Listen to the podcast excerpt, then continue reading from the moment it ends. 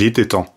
Cette fois-ci, on fait un sacré bond en arrière dans l'histoire des idées politiques par rapport à ce qu'on voit depuis quelques mois ici même pour revenir vers un texte essentiel, qui a d'ailleurs inspiré son nom à la chaîne YouTube. Dans l'esprit d'un dédicto, format de la chaîne que j'ai fusionné en quelque sorte avec les autres depuis quelque temps, on va parler du livre Les politiques d'Aristote, un ouvrage écrit au IVe siècle avant notre ère et qui est considéré comme un livre fondamental pour la théorie politique. Allons voir ça en revenant près de 2400 ans en arrière. Bienvenue sur Politicon.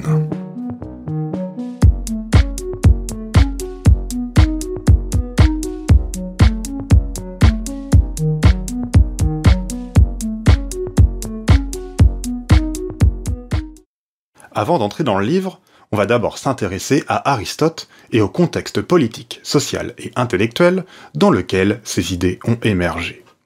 En effet, si la pensée d'Aristote est considérée comme incontournable dans l'histoire des idées politiques, celle-ci, comme toutes les autres, ne peut être clairement compréhensible si on la considère de manière désincarnée, comme si Aristote répondait à des questions qui vaudraient, comme le dirait une mauvaise disserte de philo, de tout temps.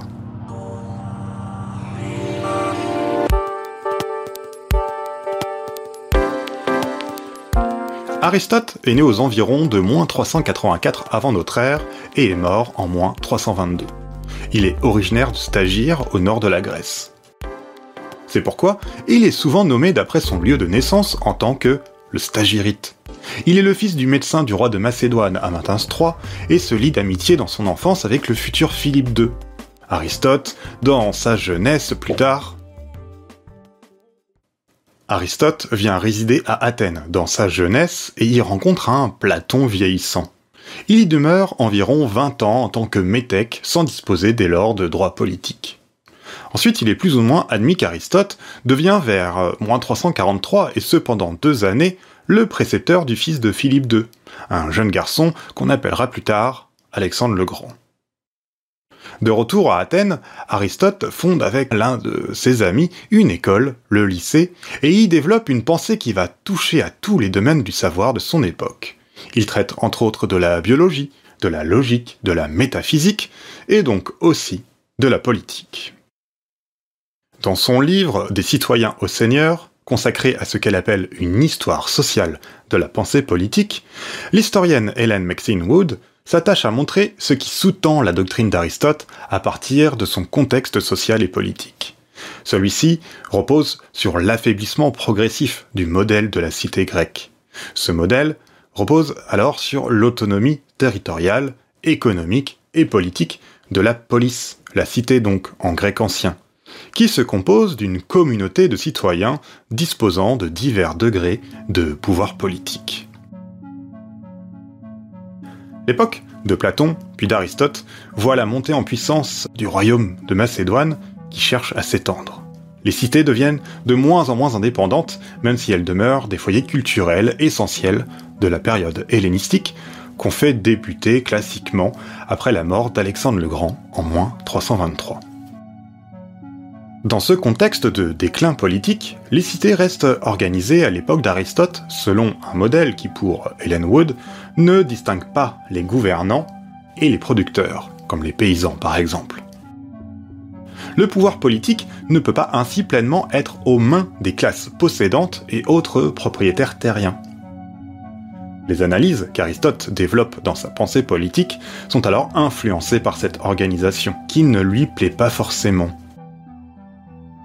Par ailleurs, il cherche ainsi à savoir comment les différents conflits entre les différentes parties de la population, paysannes ou propriétaires, peuvent se régler. Selon Wood, avec quelques compromis, il souhaite penser les conditions d'une cité où les producteurs sont bel et bien distincts des gouvernants. On verra pourquoi quand on va entrer dans le détail de son livre Les politiques. Avant cela, voyons ce qu'il en est plus globalement. Les politiques c'est donc un ouvrage tiré des enseignements d'Aristote. Malheureusement, on a affaire à un texte parfois incomplet, constitué d'un assemblage de prises de notes et qui contient quelques incohérences, quelques hésitations à travers ces huit parties appelées livres. Comme le rappelle le spécialiste d'Aristote, Pierre Pellegrin, dans l'introduction à sa traduction des politiques, l'œuvre écrite d'un Platon nous est bien parvenue, mais pas le contenu de son enseignement oral. Pour Aristote, eh bien, c'est l'inverse. Nous avons à notre disposition ces notes de cours, mais nous avons perdu ces dialogues écrits, par exemple. Malgré ce gros problème lié à des siècles d'oubli, de retravail, du texte et d'édition, il reste tout de même possible de présenter les grandes thèses de la pensée politique aristotélicienne.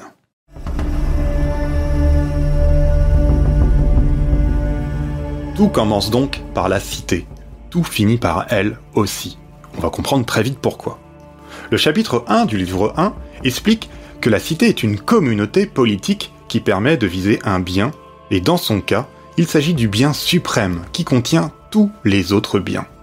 C'est pourquoi les êtres humains s'organisent de cette manière.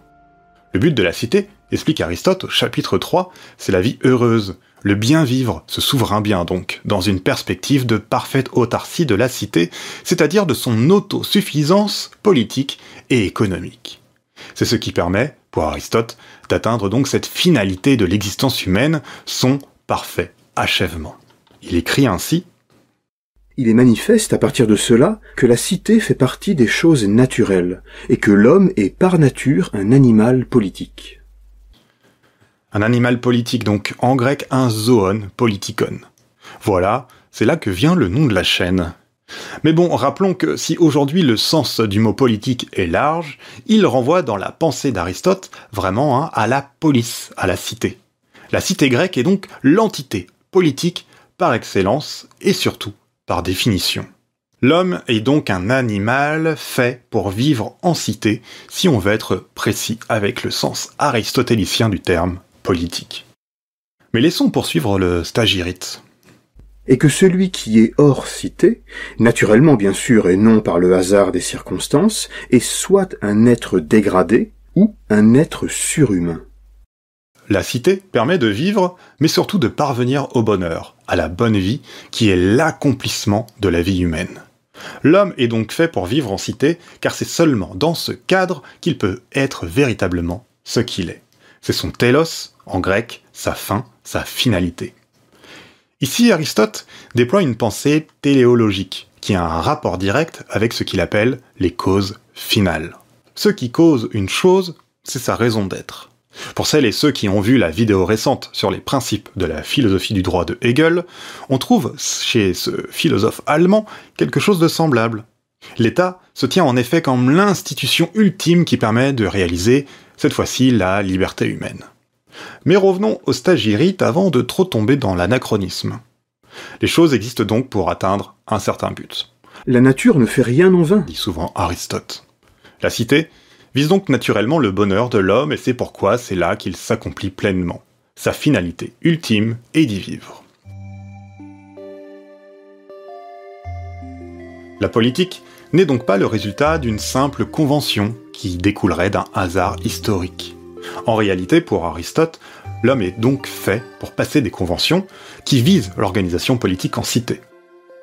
Et sans cela, il ne peut être qu'au niveau d'une bête, ou alors il est un dieu qui n'en a pas besoin. Mais si de manière presque logique, l'homme doit donc arriver à vivre en cité, chronologiquement, explique-t-il, explique Aristote, la cité ne naît pas tout de suite. Il faut d'abord que l'homme rencontre une femme, qu'une famille soit fondée, que des esclaves soient dirigés. Un village apparaît, puis plusieurs. L'union de ces villages forme enfin une cité autarcique, ce donc vers quoi les petites communautés humaines, familiales notamment, étaient donc destinées depuis le début. Voyons comment celles-ci s'organisent en leur sein. Aristote s'emploie d'abord à montrer qu'il y a des êtres destinés naturellement à commander et d'autres, de même par nature, à être commandés. Ce sont les esclaves qui réalisent tous les travaux pénibles grâce à leur corps robuste. Les hommes libres, non aussi forts, sont destinés, eux, à la vie politique. Dans la famille, on devinera facilement que pour Aristote, l'homme commande à la femme et aux enfants. Hommes, femmes, esclaves et enfants sont ainsi placés dans une relation hiérarchique qui correspond à des degrés divers à la manière dont l'âme humaine fonctionne pour Aristote. Le stagirite écrit en effet, c'est d'une manière différente que l'homme commande à l'esclave, l'homme à la femme, l'homme adulte à l'enfant. Tous ces gens possèdent les différentes parties de l'âme, mais ils les possèdent différemment. L'esclave est totalement dépourvu de la faculté de délibérer, la femme la possède mais sans autorité, l'enfant la possède mais imparfaite. Enfin, puisqu'il faut vivre convenablement, Aristote montre comment les biens peuvent s'administrer puis s'acquérir dans une perspective qui traite de manière novatrice à la fois de l'économie domestique, donc pour la maison, et de l'économie politique pour la cité. Il y a ainsi un art d'acquérir des choses de manière naturelle, et pour satisfaire les besoins. Puis un autre, un art perverti en quelque sorte, qu'il appelle la crématistique et qui vise le profit et l'accumulation. Il différencie également la valeur d'usage d'un bien et sa valeur d'échange, en prenant l'exemple d'une chaussure. De manière célèbre, Marx commentera ce passage plus de deux millénaires plus tard, au début du Capital. Mais comme le monde humain est changeant, sujet au hasard et au conflit, et que chaque être peut faire face à des obstacles qui empêchent son accomplissement, il faut que la cité soit organisée d'une manière à ce que les choses se déroulent au mieux pour tout le monde, et selon la nature de chacun, homme, femme, enfant, esclave. En sachant que ces trois derniers ne sont pas proprement capables de s'accomplir politiquement, et donc de vivre une pleine et heureuse vie humaine. Les hommes donc les mâles humains, non esclaves, doivent être libérés des aléas matériels pour pouvoir, euh, grâce à leurs paroles, raisonner qu'ils sont seuls capables de mettre en œuvre, délibérer sur ce qui est injuste ou non, bon ou mauvais, beau ou laid. Tout ceci, c'est ce dont doit s'occuper alors une bonne constitution, en grec une politeia. Le livre 2 des politiques étudie donc des organisations politiques théorisées auparavant, comme celle de Platon. Aristote critique les thèses que son ancien maître a émises dans le livre La République, dont on a d'ailleurs parlé il y a longtemps sur la chaîne, et je vous mets ça en description. Il attaque notamment l'idée de communauté des biens et des femmes et enfants, en considérant que trop d'unité peut nuire à la cité et que cela peut produire des rivalités et des désordres. Aristote poursuit son enquête en analysant après coup plusieurs constitutions réellement existantes, comme celle des Spartiates, celle des Carthaginois. Tout ceci a notamment pour fin, on l'a dit, de parvenir à trouver la meilleure constitution. Et c'est ce qu'on va voir à présent en ouvrant le livre 3 des politiques.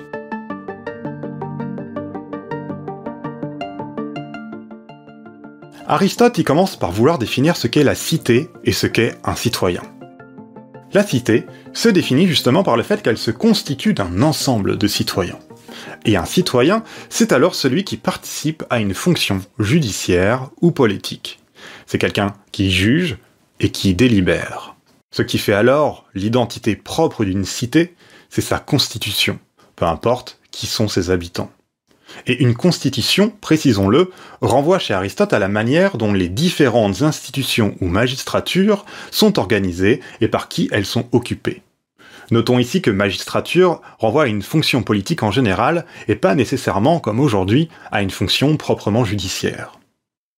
Alors avant de présenter sa typologie des gouvernements et donc des types de constitutions, Aristote prend soin de préciser que les artisans, les paysans, ceux donc qui ont une activité productrice dans la cité, ne devraient pas être en principe des citoyens.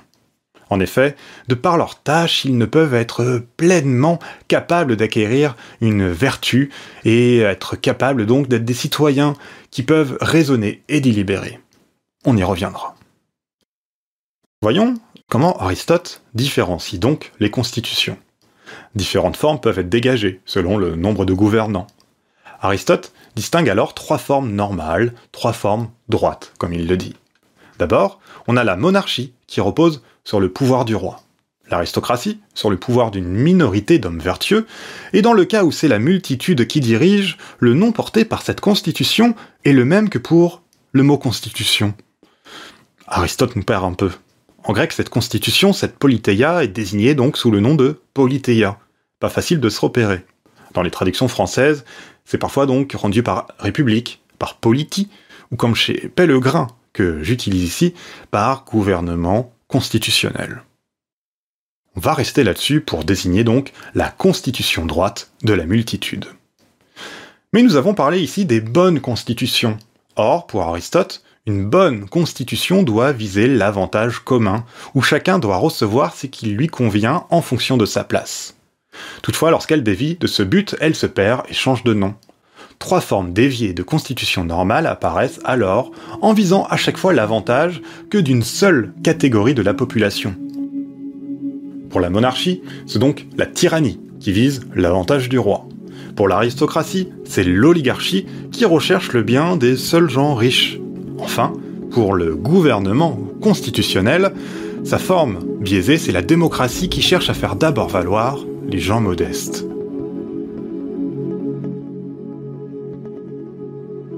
Stagirite étudie par la suite ces différentes formes de constitution en analysant leurs avantages et inconvénients selon la situation de chaque cité, en fonction par exemple du régime approprié à des types différents de peuples. Le livre 4 cherche alors à définir quelle pourrait être alors la meilleure constitution pour chaque contexte géographique, climatique, social ou démographique donné. Il différencie ainsi plusieurs espèces de démocratie ou d'oligarchie.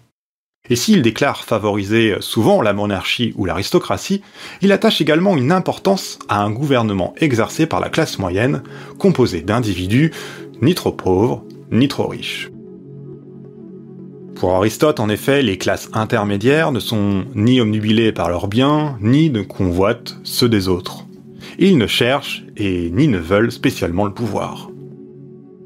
En ce sens, ce type de gouvernement se rapproche du gouvernement constitutionnel, qui constitue une sorte de constitution mixte qui mêle le meilleur de la démocratie et de l'oligarchie, qui représente euh, quelque chose que Aristote aime beaucoup, à savoir un juste milieu, ici, entre des voies déviées. Mais encore une fois, la meilleure constitution dépendra du contexte dans lequel la cité évolue.